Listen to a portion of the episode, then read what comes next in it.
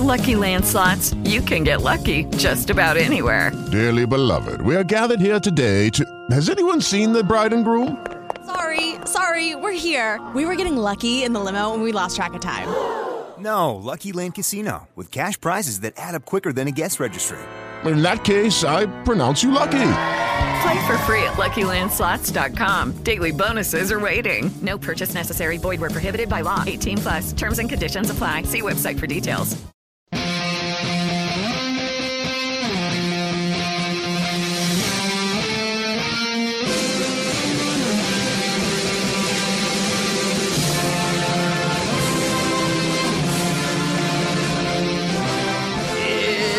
Time for the Wrestling Perspective podcast. I'm Dennis Farrell, and he's my Canadian best friend, Petey Williams.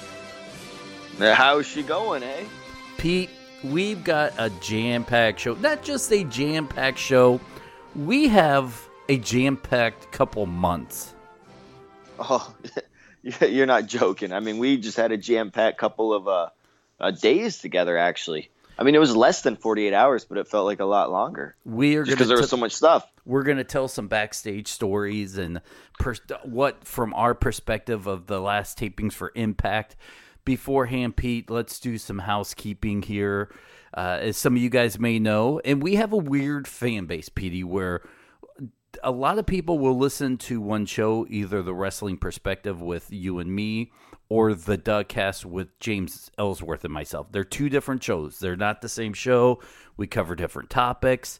But over on uh, the DuhCast with myself and Pete and James Ellsworth, essentially on the same feed, so you don't have to go anywhere if you're just listening to this for the first time. Next week we have Chris Jericho coming on the podcast. That's gonna be a, a big podcast. I don't think Jericho does uh, a lot of interviews or, or podcasts or anything like that. So, um, and it's close to his cruise time, isn't it? It is. We will be doing some cruise plug-in. Uh, I know for sure we're going to talk to him about the impact uh, rumors and. Uh, you know, I'm going to try to dig the best of I can. I know he's very guarded and he is uh, uh, he's a wordsmith, so I'm not expecting him to give up too much, but I'm going to do what I can to dig to get some sort of answers out of him. Hey, you're uh, like uh, number one broadcast journalist here. I mean, I'm sure you'll find something, right? Well, you, you know, it's funny because you and I will go into a taping sometimes, and this is inside baseball still, and I'll go, "We've got to drum up some some some media coverage. What are we going to do?" And then I'll lead you down a line of questioning that I know deep down in my heart might get some sort of, do you hear what Petey Williams just said? And you are, I don't know if it's humble or maybe naive to your social media reach that you you don't say anything controversial, but you don't think what you say should get any media coverage. No, that's true. I mean, and, and the thing is, when you ask me those questions, you ask like, "What do you think, Petey?" And it's like, and it's what I think, not what like Impact thinks or anybody else or anything like that. Or I know the inside. It's just this is what I think. This is how I think the business should go. And then when I say I give my opinion, they're like, "Oh, Petey said this. That must mean it's." uh you know, it's it's it's it's true, and I'm, well, I mean, that's just what I'm thinking. I mean, if it comes out to be true, great. If not, okay. It's just my opinion. Well, tonight we have Killer Kross coming on the podcast. I think some. I don't know if we're going to release it separately, but uh, maybe after we're done with this, we'll record a little intro. We have a Sami Callihan interview we may release next week. It'd be interesting to do Jericho and Sami Callihan in the same week. We're sitting on that. We're sitting on a Rich Swann interview that we can release. I think so. The Rich Swann and the what was it, Alicia Atout? Atout, yep. Uh, I, I, you know, I think it'll be easier to reach out to her and have her re-record that interview. And look, we're doing inside baseball. This is stuff that people will probably talk about off their podcast, but we want you guys to feel part of the show. So I might reach out and have her re-record because it just seemed when we were in a dirty closet essentially to record the podcast. Well, hold on, hold on, hold on. Now you're saying that we invited a female into a dirty closet. That just makes us sound bad. We, We- were in a closet. Well, it, didn't have a did. window. It had like a, a tarp to, to block the sound. I mean, I don't. It was it was a good place though. I mean, it had a table. It was a great little setup. It was a really intimate vibe. Um, maybe a little bit too intimate. like I, we were close. It- um, Wait, wait. But yeah, it- it- it's it- almost like if it's almost like if MTV Unplugged decided to record a sessions in like East Detroit. I guess it's equivalent to it. I mean, yeah, I mean that's pretty accurate. That's just kind of where we were. It was it's a storage closet essentially where we just we found a table and that's kind of where our home was. And then in the second set of tapings when we came back after Se- Slammiversary, this recent one, it was taken over for Junk Food Jeff's uh, changing room. So that was pretty odd trying to get ready to do a Sami Callihan interview and I have Junk Food Jeff in his boxers in front of me just chatting away. Yeah, and we're like, okay, Jeff, let's go. Jeff, Junk Food Jeff, he plays Junk Food Jeff on uh, 89X uh, morning show um, on like Mondays, I believe. Uh, but for us, for Impact, he's our you know uh, ring announcer pretty much. So that's that's Jeff right there. Um, but yeah, we're like, okay, you know, he has his stuff on the table right next to your podcast. I mean, there's really not a lot of space uh, backstage. It's just because we have so much to do backstage. We have we have filming, we got photo shoots in that photo shoot area. It takes like what that, you saw, like that takes a huge portion of the backstage area, and then we have uh, you know uh, the the uh, anthems like office, you know where they can do their stuff. Uh, we have the makeup room. We have uh, you know guys where they change and stuff like that. Um, so I mean, there's really, and and so we commandeered like pretty much the the the broom closet. So they were like, hey, you know, I I mean, you guys can't have it the whole time. So I mean, I'm gonna change in here. It's just there, there's a lot going on backstage, and uh, just because it's not like a, a regular locker room, you know. I- so I do want to say thank you to the two fans that brought signs. I'm going to put one out on Front Street, Petey. Uh, God bless them. I love them. One guy and his wife went above and beyond making this amazing sign, right? And then it looked, uh, look, I love them. I love our fans. But when you saw the masterpiece, and this guy was like in every shot for the next month, uh, we'll tell the story about how Petey uh, politely said, "Change your sign up for us." But uh, yeah, but it was a masterpiece, a great sign. And then there was a guy at ringside that looked like my nine year old daughter made a sign, and it was like eight other signs. Uh, we didn't get to meet him; he didn't come over, and uh, I, I'll, I'll be honest. I think I would have. Uh, I think I would have get hard timed him based on the effort he put in on the sign. If he did come over, like, hey, I want my Petey few minutes, I'd be like, ah, you may deserve thirty seconds, but we still appreciate it. I'm hard timing him. Yeah, and I, we do appreciate it. And it's you got to remember, like for in his defense, No we defense. said bring a sign. No. We didn't say like the sign has to be immaculate or a masterpiece or a Van Gogh or a you know a Da Vinci or anything like that. We just said make a sign. So he made a sign. And if you looked at his book, it was kind of those books where it's like, oh, Petey's coming out now. I'll just draw a sign really quick. Okay, now who's coming out next? Oh, Rich Swann. Okay, I'll flip the page and then draw a new sign for Rich Swann. Maybe I'll get on TV. That's what it seemed like he was doing. and I I don't blame him. I'm hard timing him, but I don't blame him.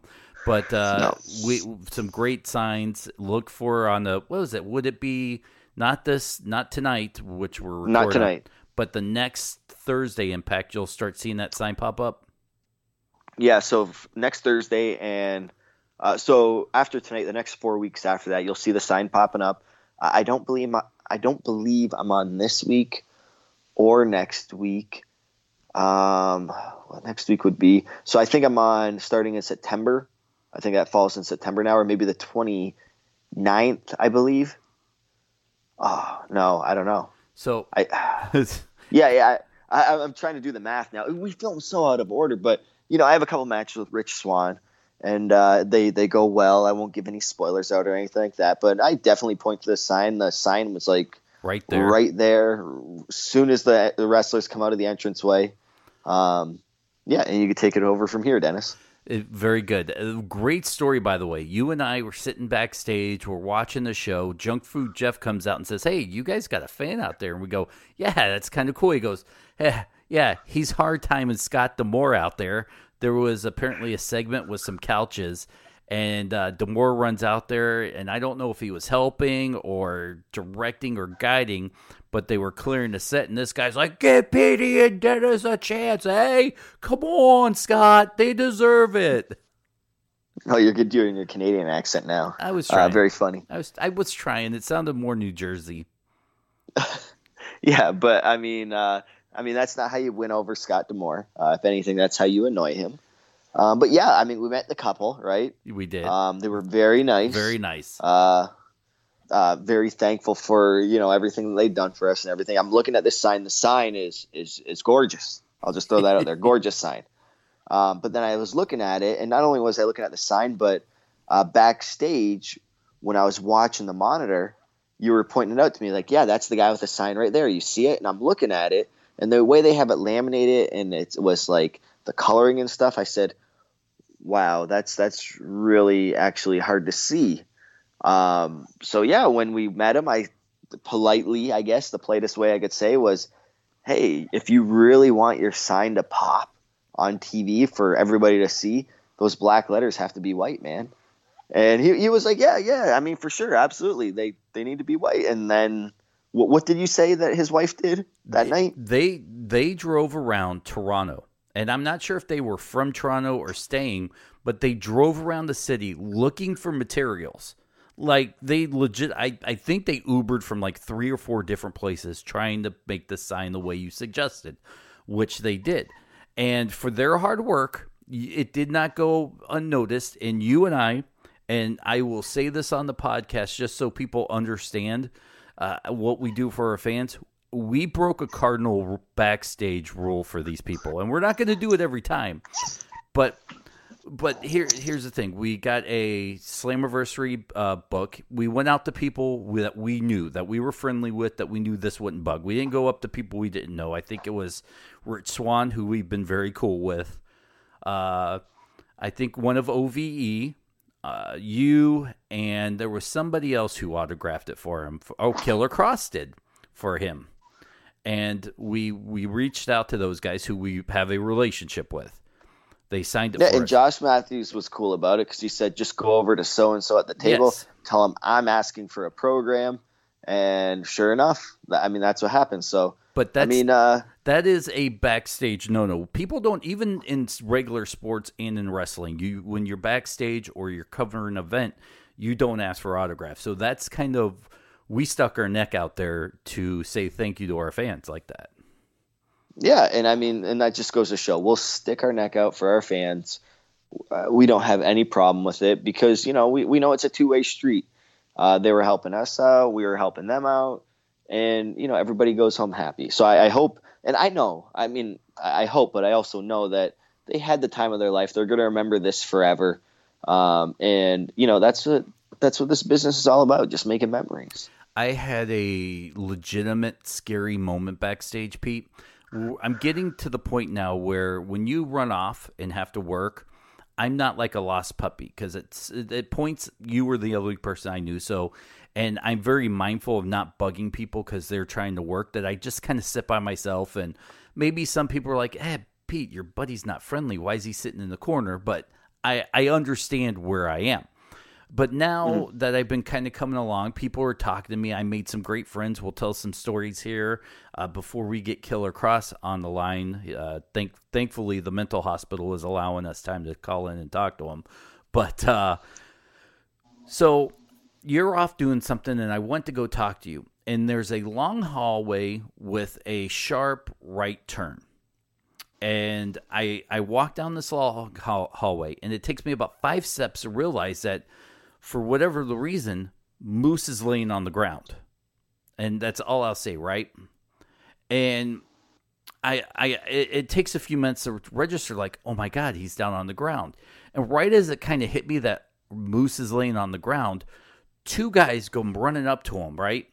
and and start looking at him and they both look at me and start yelling at me to call for help so now so now i'm frozen solid like i'm like holy shit what's going do do i run up and check on them do who, who do i tell for help because i don't have you, I don't know who to go tell.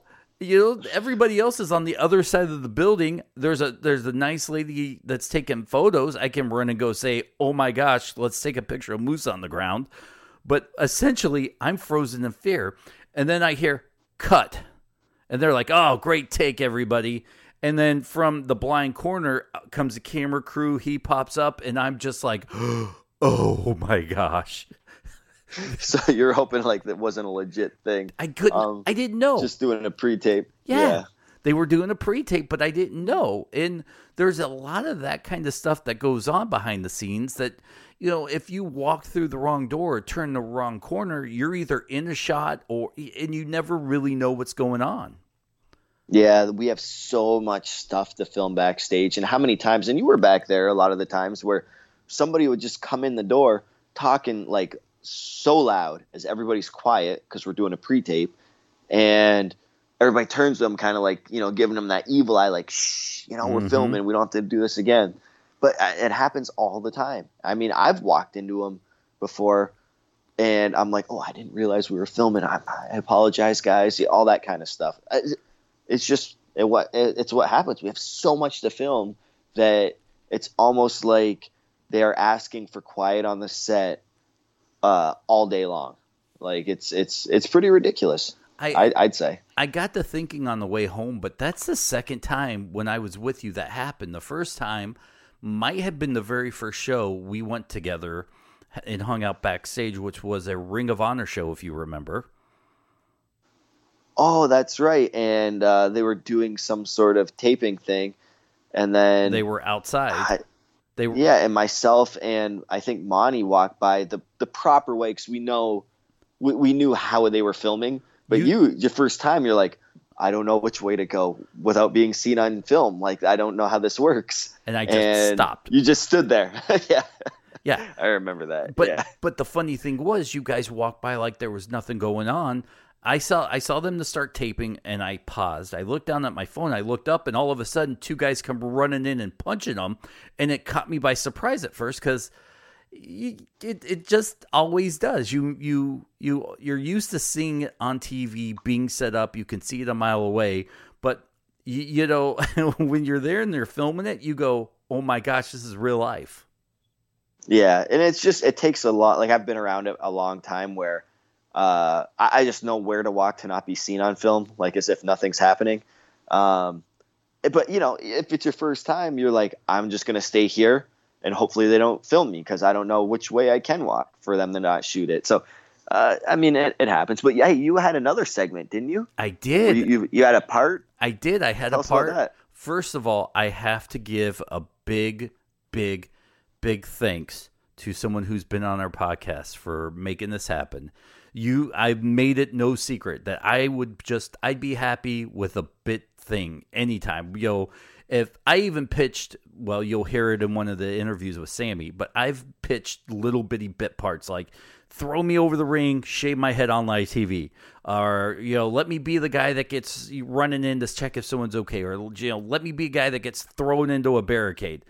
They go with the people that they pay to be there and the kids that I get that part, but uh, yes, Stone Rockwell, our very friend of the podcast and a friend of mine, very cool guy, comes up to me and says, "Hey, we're filming a," and I won't say much, but it's going to go on like I think the website, the Twitch, the Facebook, and all that. So keep an eye out for it.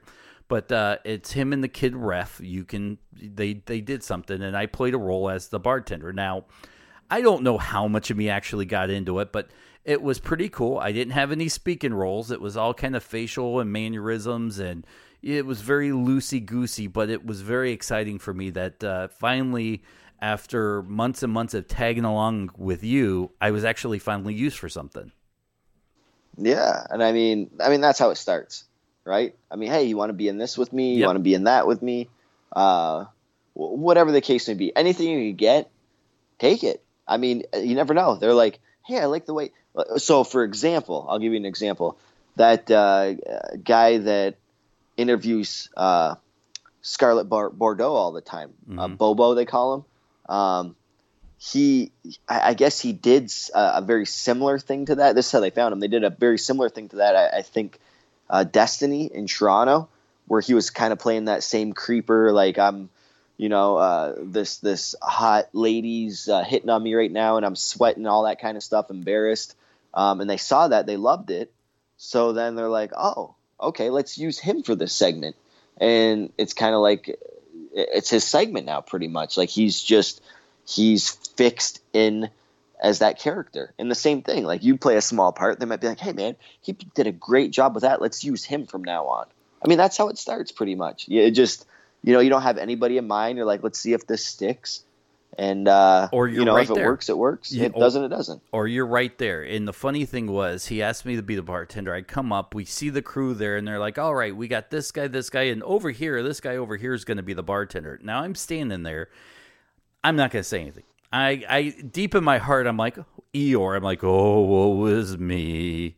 Uh, and then, you know, they're still talking, and I'm sitting there. I got the smile, and I'm a little bit disappointed, even though it's a nothing role.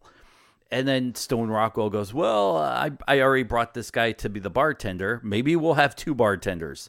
Very, very PC answer right there. But the other guy ended up just kind of sleeking off and going to do something else. And I think, he, you know, I think he's a student or has been around or he was in another thing where he caught somebody, you know. So it wasn't that big of a deal to him. But deep down inside, I'm like, Yes, You got to be the bartender. I got to be the Hey, one. that, that could be a start of a whole thing now. Yes. You just, you never know. You never know. But yeah, that was the great set of tapings. The crowd was good. Uh, you know what? It was a smaller crowd from the first set, but a very live crowd. Yeah, Slammiversary, we had like triple the amount of people we had there uh, for the tapings. But I mean, that's pay per view. I mean, that's that's it'll always be like that. Those are bigger events.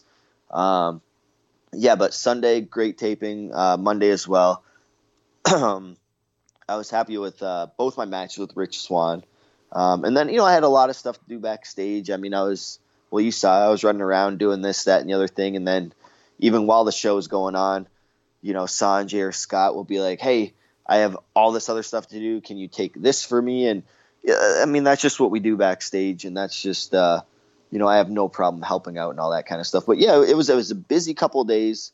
Uh, we went to Zet's restaurant, cash only. Cash uh, only. Which that raise any restaurant that you go to that's cash only, you know that there's some sort of tax fraud going on. I'm just gonna put it out there right there. It- I mean, It was funny. it's it's got to be. It's funny because we would go in, and usually I always try to pay for your meals as a thank you. And you, sometimes you just say, "Hey, hey, I got this," and you kind of said, "Hey, hey, I got this." But it's cash only. Go over to that ATM machine. So I go take forty bucks out, and I'm waiting in line, and I'm making fun of Canadian money as an American does. It's it's you know part of our DNA. We have to do it.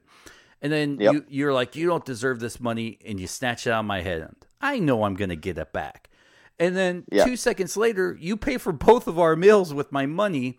And Don Callis goes, "Do you realize Petey just just uh, conned you into paying for his meal?" No, I'll pay it back. It's no big deal. I- It's just that No, you I had to keep our spot in line. No, I you mean, did- we, did you see how big that line was? I did, but no, It was you- out the door. First of all, you won't pay me back because I won't let you. You know that It'll that all work out in the end. You- It'll all work out in the end. But no, it was it was a great set. Was and Dave Crist, I gotta say, part of OVE has become one of my fast friends. I really enjoyed sitting there talking with him. Uh, you know, Killer Kross has been really cool to me. Uh, well, to the last set, the last day of the tapings, it was really cool. He was open and talking, but he's a very busy guy, and I don't try to approach. Uh, let's see here. And uh, Stone Rockwell has been very cool to me. But Dave Crist, we're sitting there, and the Slammiversary tapings, he had said something to you and used a baseball reference, right? And I don't remember what it was. You were talking about being the utility man or, or doing something, and he was like, oh, like uh, this guy. And a baseball reference, I think you kind of caught it and moved on. And this set of tapings, he's standing there. I come up to him. I say, "Hey, I don't want to bug you, but I got to give you some props." Uh, a few months ago, when we were doing the Slammiversary tapings, you kind of had said this, and and you threw out this reference, and I gotta say, you know, the, they no sold it and moved on, but deep down, I popped for it. I thought it was a great reference. It worked good, and then from there on, him and I became very good friends. Yeah, no, the OVE guys. I mean, all of them. They're they're they're great dudes. I've always got along with uh, uh, Dave and Jake. Um, you know, e- even that night we we had ah, man, all those rooms in Toronto. Like you couldn't find a hotel room to save the life you. I, I guess there was something in town. I don't know if there was some sort of convention or whatever.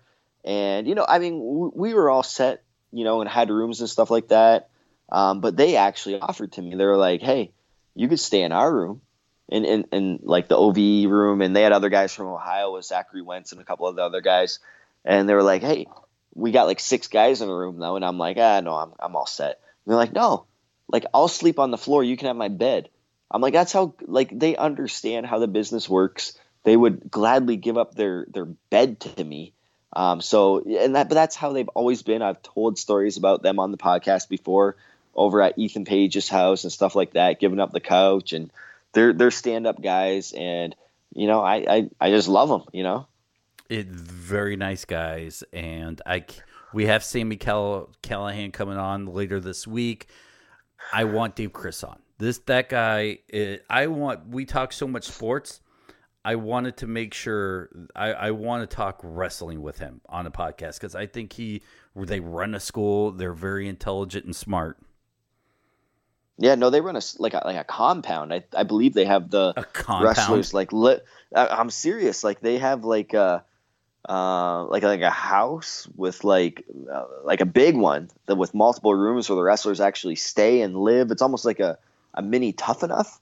Um, yeah, but they- they have the real deal going on where you know you like eat, sleep, and breathe wrestling pretty much, and then it just goes to show some of the guys that come out of there are are phenomenal athletes and phenomenal workers. Petey, uh, let's move on. Are you ready to talk about uh, what's coming up in the next few seconds? That is, I'm excited about.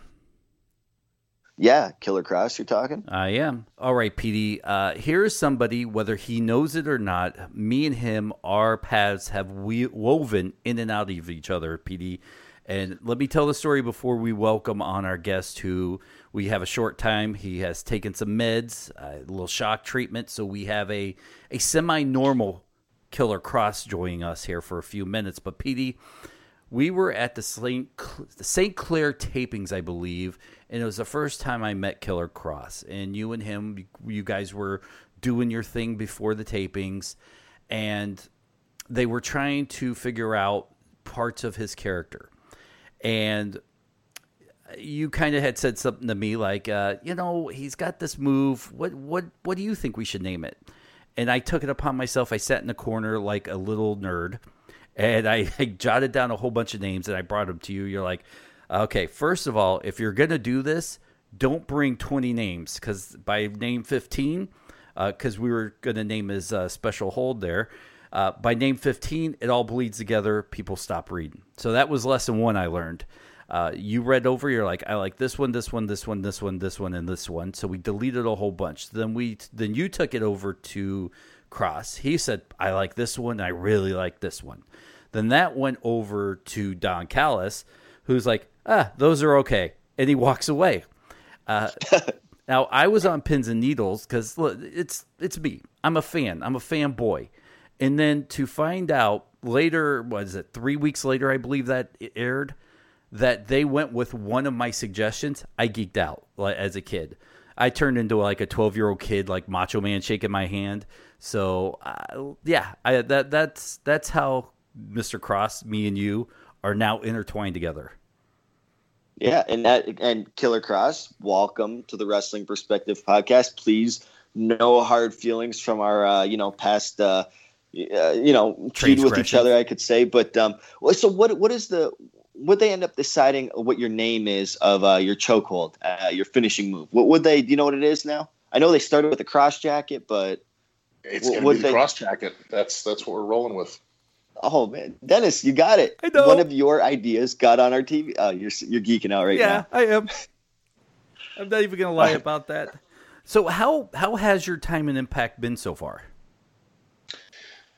You know, I, I didn't have sort of a preconceived notion of what this experience was going to be like. I generally just go into anything and everything I'm doing in life, uh, whether I'm aware of the odds or not, being optimistic and also realistic, kind of grounded in, in what I'm going to be getting involved with. I just kind of left my mind open to uh, learn. Right. I mean, that's that's what we're supposed to do. Um, go in and just don't have any expectations. And honestly, this is it's it's been absolutely awesome. It's been great. Um, all I've been hearing is nothing but this place has changed. This place has changed from the old guard to the people that just recently got there. Um, there is a very deep level of positivity and a very strong work ethic from every single person that I've actually come in contact with with the company. Uh, literally from the production people to the writers to the agents and to everybody working on the show, and that's such a relief. And you know, I just working on the independents um, you're you really like you just gotta you gotta protect yourself. Anything can happen, whether it's promoters or insane fans or people you're working with. Uh, you just you don't stumble upon working environments like that. They're just not common. So to be a part of Impact and to have my first true showcase of what I'm able to do in my presentation on American television programming and Canadian. I guess they have they have a wide level of distribution, but for the first time for this continent to see me on television and to be working with a, a collection of people like this, uh, it's a blessing. You've been in many backstages. Uh, I believe, and correct me if I'm wrong, you were with Lucha Underground too for it still are, right? Yes, I've been with Lucha Underground since season two, and um, the launch of my character presentation, which parallels what people are seeing right now and what they've seen on the Independents. It's kind of been um, we've been waiting to launch it, and recently it was just launched during season four, which I'm very happy about. And it's just a very special kind of character. So um, yeah, I can also be seen on that television show as well. I only, no. I only. Well, hang on, Petey. Now I'm going into. Okay, right. Yeah, yeah, yeah. I I only know one backstage. I've only seen Impact. I love it. I love the people there. I love the vibe. Uh, as as look, I'm a fanboy turned journalist turned podcaster. Uh, all Petey. I get the keys to the backstage. I get to watch and see. I've learned to keep my mouth shut. But for you who have been on two different similar kinds of shows, what what is it like comparing maybe not the backstage vibe in the wrestlers per se but the work ethic that goes into putting on a, a, a, live show for you know basically two wrestling promotions that are tv shows? Well they're two totally different animals and you know they're it, it's kind of hard to say. Um, I enjoy working for both. It's two totally different experiences, which is excellent as a performer and a professional wrestler because you learn to work in different gears and you learn different ways to express yourself in different audience demographics. Um, Lucha Underground has cultivated an audience that will accept more fiction in their pro wrestling than any other professional wrestling organization. And the way they did that was with Lucha Underground there is a very, very, very committed level of sincerity that each person uh, conducts themselves with in their presentation of character. And that's how you can get that sort of narrative over with the audience. People are committed to sincerity in what they're doing. Not to say that there's a lack of commitment of sincerity in other forms of professional wrestling that are, you know, sort of like Americanized.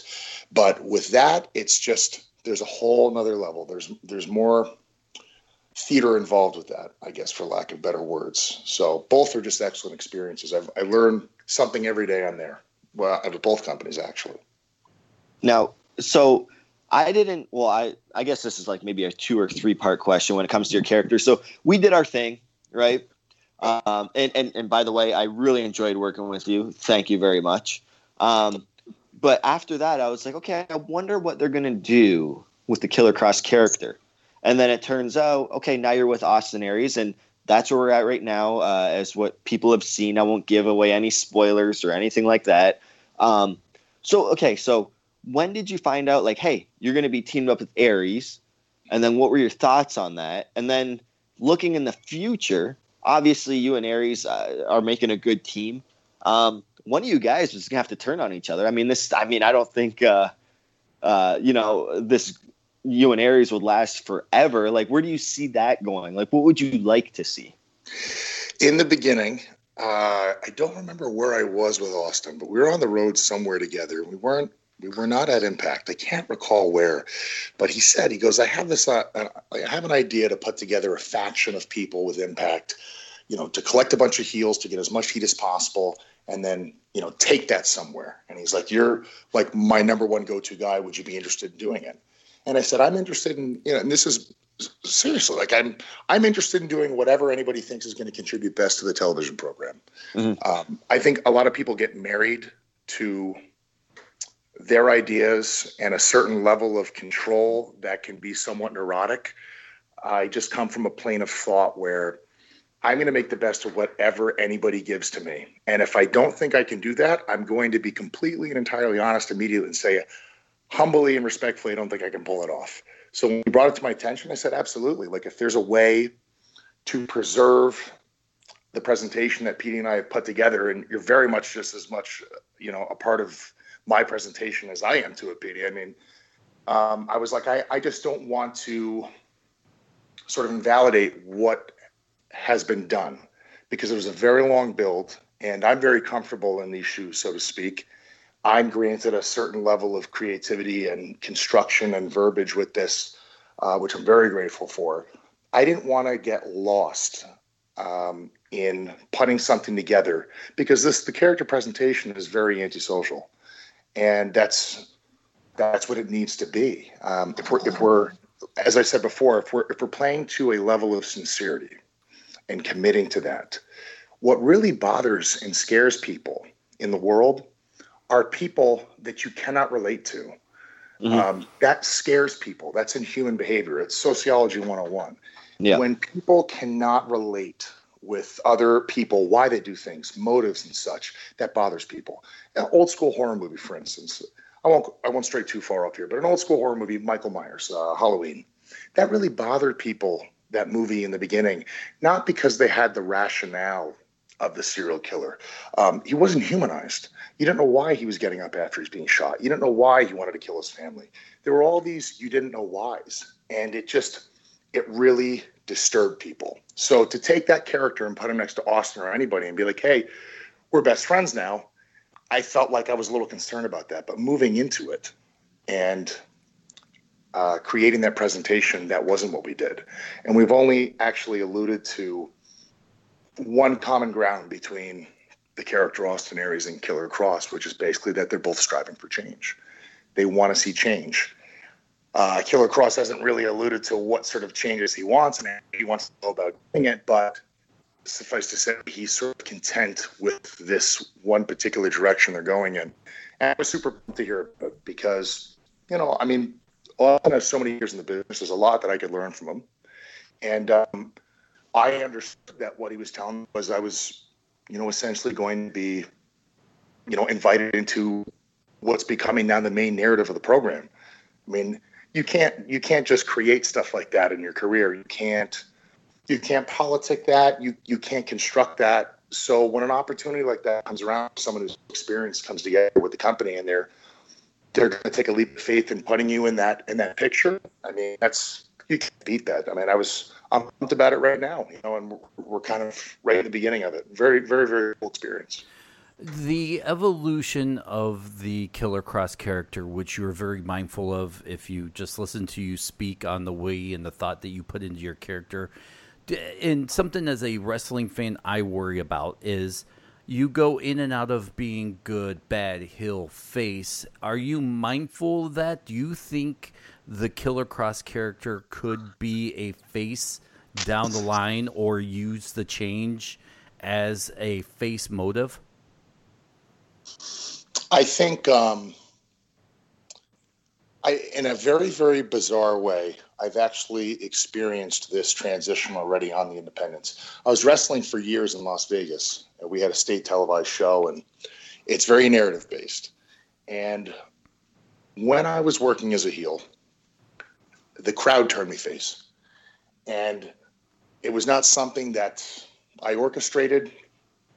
Um, it, it, it, just it just happened, and I did everything I possibly could to get them to hate me. And sometimes, you know, in professional wrestling, there's a level of commitment that we take to our work. And the fans in 2018 are smartened up to that. And sometimes you just, you got to give them what they want. And so I did. And when I did that, I didn't change any of my gears whatsoever. Uh, they started calling me the people's executioner. So I was like, well, that works for me. You know, I'm still going out there and giving them what they were invested in to begin with. I'm not, you know, shaking hands and kissing babies. I'm still the the guy that they that was introduced to them. I just, you know, instead of terrorizing them, I'm terrorizing the people they don't like. And that's how I kind of foresee Killer Kross being a face. He winds up maybe perhaps protecting the interests of the people to serve his insatiable lust for violence and mayhem. At this present time as a heel, it's kind of like everybody's a target. He can really very much care less, wouldn't even enter his thoughts of exercising any sort of empathy or apathy in anything he does. He's solely impulse based, wants to see what's left in a person after their will is broken and gone, just to show them everything that they are and not disillusion them and break that in them, and then just have a look at them and see what's left.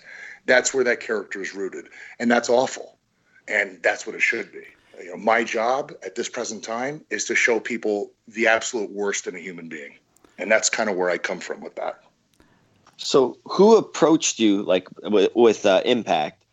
Like, was it Don? Was it Sonjay? Was it Scott? Was it collectively? Like, who said, "Hey, you know, we want to do this character on our television show. Um, will you come out, you know, and, and talk with us?" Or like, how, how did that all transpire? Don Callis had reached out to me uh, over social. Did you media. know? Did you know Don beforehand, or No, I didn't, and I was very Okay. flattered too because I was familiar with his work, and um, yeah, I was. He just reached out. He goes, "I've been reviewing your stuff, kid," and he goes, "This is some pretty, you know, profound stuff. Like it's it's very different, uh, which is great because there's so many redundancies, you know, and fans get tired of that." And he, you know, basically asked me if it's something I'd be interested in, in doing with Impact, and and I said yes. And then he basically uh, made his rounds, I suppose contacted Sonjay. Sonjay and I had a chat, and it, it all circled back to Don, and basically signed with Don. Now, call me crazy or maybe a bit uh, presumptuous here, but are you strike me as a guy that puts a lot of homework into where you want to go before you even go there. The and I don't know if you're a superhero movie kind of guy, but it seems like the new Venom movie that will be coming out, where you have the anti-hero thrown into a, I, I guess, a villain thrown into a hero situation.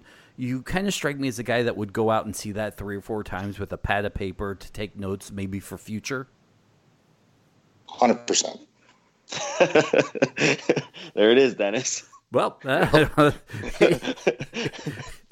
I I was hoping for a bit more there because that was that was like oh, but yeah, that it's it kind of strikes because when you were talking, I immediately flashed to like Venom, the the new Venom movie coming out where you you have somebody that has been a notorious killer in the Marvel universe, and I don't. Petey, are you a comic book guy?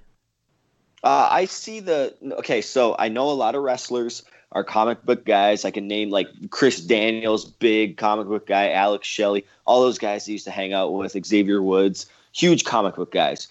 I will watch the comic book movies, and then afterwards, when we all go see it together, I'll say like, um, "Well, what's gonna?" And they'll tell me like, "Oh, that because in the comic book this happened, this happened, and this happened."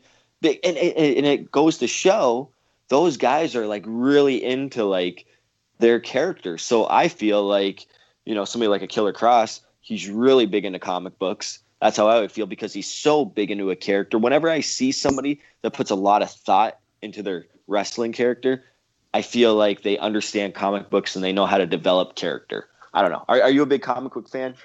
I grew up with comics. You know, I was an '85 kid, so I, I, I grew up in that era where, you know, that was comic books for little kids at that time were like the, the best literature you could possibly find on anything. Um, grew up reading Marvel, DC. I read everything. I kind of fell off the map around I don't know. I feel like the last comic book series I ever read was Onslaught, if anybody knows what that was. So that was maybe 1996.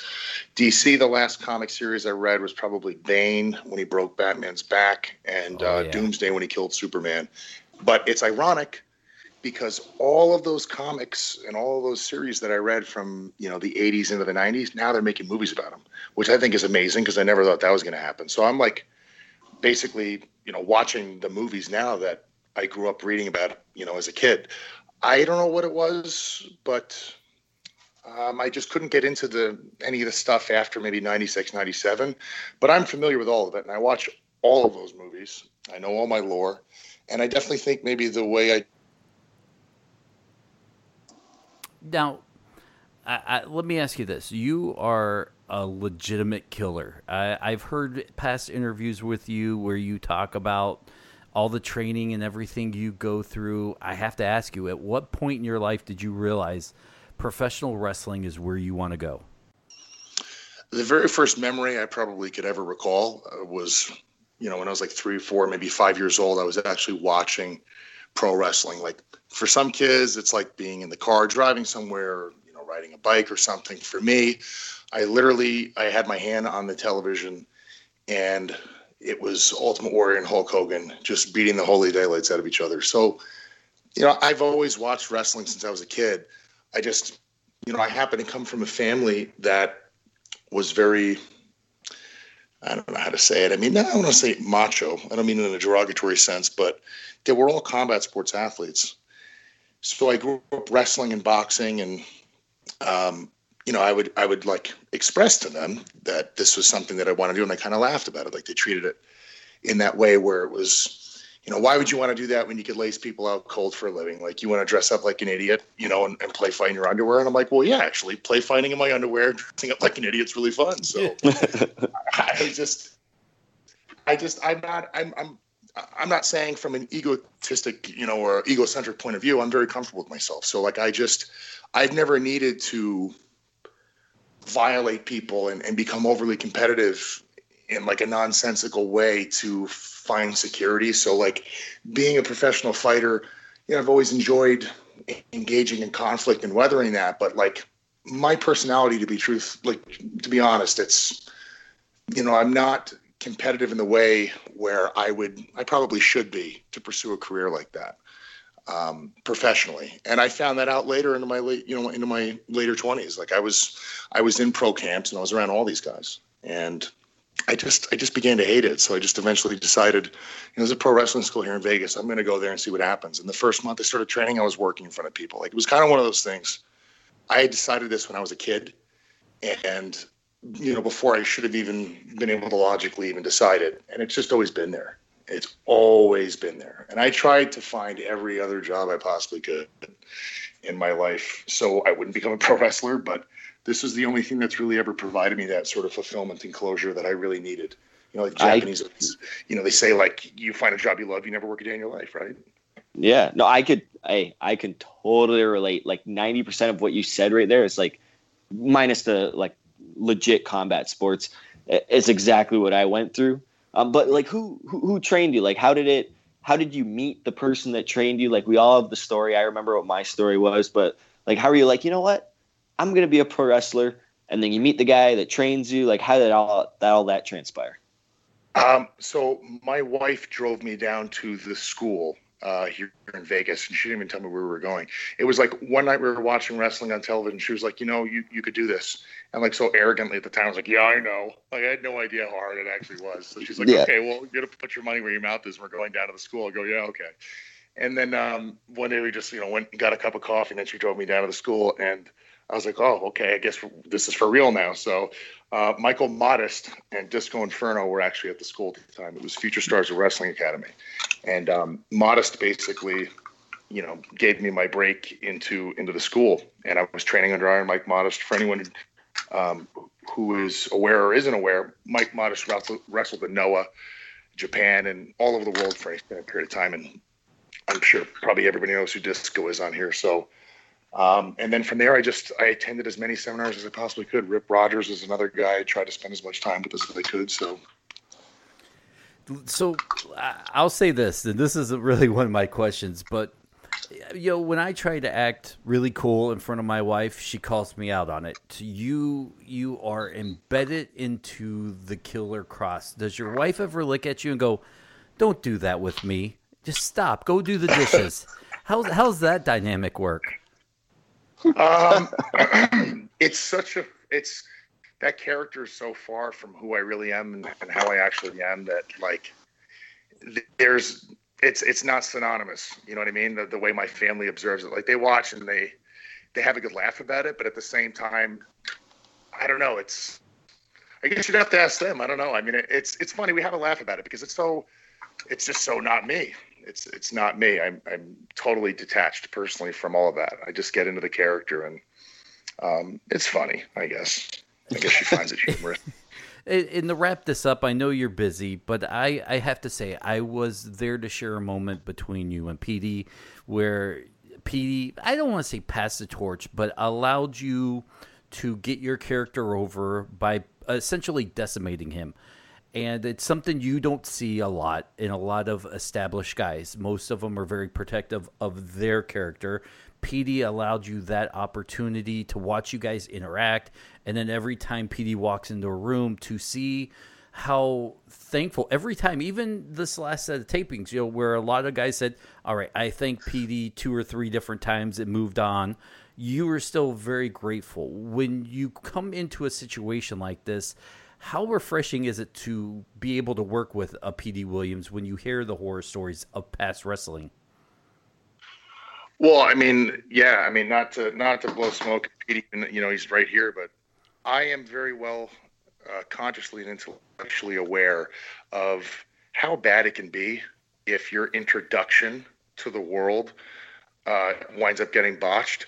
You you might spend more than half of your career trying to dig yourself out of a hole um, because the person didn't want to work with you or just whatever the idea is that people had in their minds that just didn't come off that way on television.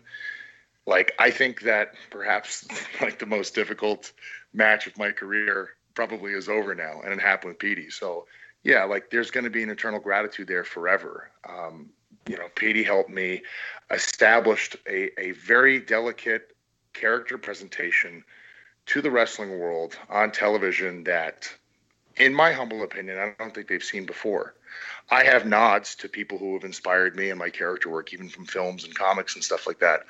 But I've really been trying to garner an original feel with familiar elements that were in wrestling that are currently not in wrestling right now. And um, you know, Petey helped me put that together tremendously. You know, it's that appreciation is always going to be there, and I've just seen it go wrong so many times that I'm aware of the value that you know this whole thing has had, and uh, just really, really happy that it that it turned out the way it did. I, for lack of better words. It, it, Petey, before you answer, I, I will blow smoke up his butt. We are essentially best friends, and oftentimes, you know, I'll say something to him that someone else kind of uh, poo pooed on me, and he goes, you know, not everybody is kind of like me. You know, Petey is rooted in real life, not always the wrestling business where. Uh, it's a weird dynamic, you know, backstage in real life. They don't meet, and there it's just a whole divide, which the reality between the two. So every time I go, Pete, why why that guy say that to me, or why why this? He goes, you know, it's it's their culture. So to be able to know a guy like Petey, I, I'm even lucky to be friends with him. Um. Well, hey, thanks, guys. Um. well, just I don't even know what to say. Just to answer all that, like I, I, do understand how the business works. Uh, I've been doing it for like 18 years now. Um, I really, what helps is, you know, Scott is the one that trained me. I really respect Scott. Sonjay is one of my best friends. Um, so when they say, hey, we're trying to get this character over, you know, I know how important it is to the product, not to me and my character, but to the product and this whole entire business moving forward – uh, how important like that one match, this one character, the Killer Kross character is. Like I know we need bigger stars. I know Petey Williams has uh, been the star. Like he's not going to rise back up, kind of deal. We need to create new characters. And if there's anything I can do to help the product, I'm gonna do it. And like when I met Killer Kross the first time, I'm like, like I, I see you, okay, and you're an intimidating dude. I'm not intimidated by by people, you know, hence working with Steiner and stuff. But to a normal person, you'd be an intimidating dude. I'm like, is this guy gonna take care of me in the ring? How is this guy's attitude? All these things cross my mind that uh, cross the mind of a professional wrestler. And then when I meet you, and then you're humble and you're willing to work, and it just that's what this business should be. You know, it is business and people shouldn't be in business for themselves. And I know that Killer Kross is not in business for himself, that he as well wants to make this product, the Impact Wrestling product, the best that it can be. And I think that's, we have a good group of guys right now that is doing that. And I'm just, I'm excited about the future of pretty much everything Impact Wrestling. So thank you, Killer. Thank you. Oh, thank you very much, man. The, the, the gratitude will be eternal, believe me. And sincerely, Thanks. I mean, we're gonna all hug it out now, right? Yeah, all right, Dennis, you have to send us up because I have to wipe these tears out of my butthole. Apparently. uh, all right, Killer. One thing I gotta say, I'm also impressed with is your ability to market yourself. How social media savvy you've been. Let's talk about it while promoting a little bit of where people can go, your website, shirts, stuff like that. Sure. Um, right off the bat, you know, I, I, get questions about that all the time about the social media awareness and stuff. When I first got started and I was trying to figure out on the independents how somebody makes it to television, I always thought to myself, well, when people come to an indie show and then they watch stuff on television, they're always going to compare the indie product to the stuff on television. So I thought, what better way than to, you know, start teaching myself how to create my own content. So if people want to see where I came from, literally from the time I started to now, you can go to killerkross.com. I've literally done my absolute best to archive everything I've done in a streamlined narrative for the last four and a half years. Killerkross.com with a K. And um, I have a YouTube channel that's attached to that website, and it has all of my stuff on it. You could watch it all for free. It's just going to redirect you to YouTube. And um, I just did my absolute best to market myself as the way people perceive professional wrestlers on TV before I got to TV. And I thought, wouldn't it be cool one day if people saw me on television and they said, well, where the hell did this guy come from? And they could just pull it up and see. It's all there. I've archived everything. Killer. Genius. Yes. Thank you so much for giving some time out of your night to join us. Good luck in the future. I can't wait to see you again, my friend. Thank you very much for having me, guys. Sincerely. Okay, round two. Name something that's not boring. A laundry? Ooh, a book club. Computer solitaire, huh? Ah, oh, sorry, we were looking for Chumba Casino. That's right. ChumbaCasino.com has over 100 casino style games. Join today and play for free for your chance to redeem some serious prizes. ChumbaCasino.com. No purchase necessary. Full prohibited by law. 18 plus terms and conditions apply. See website for details.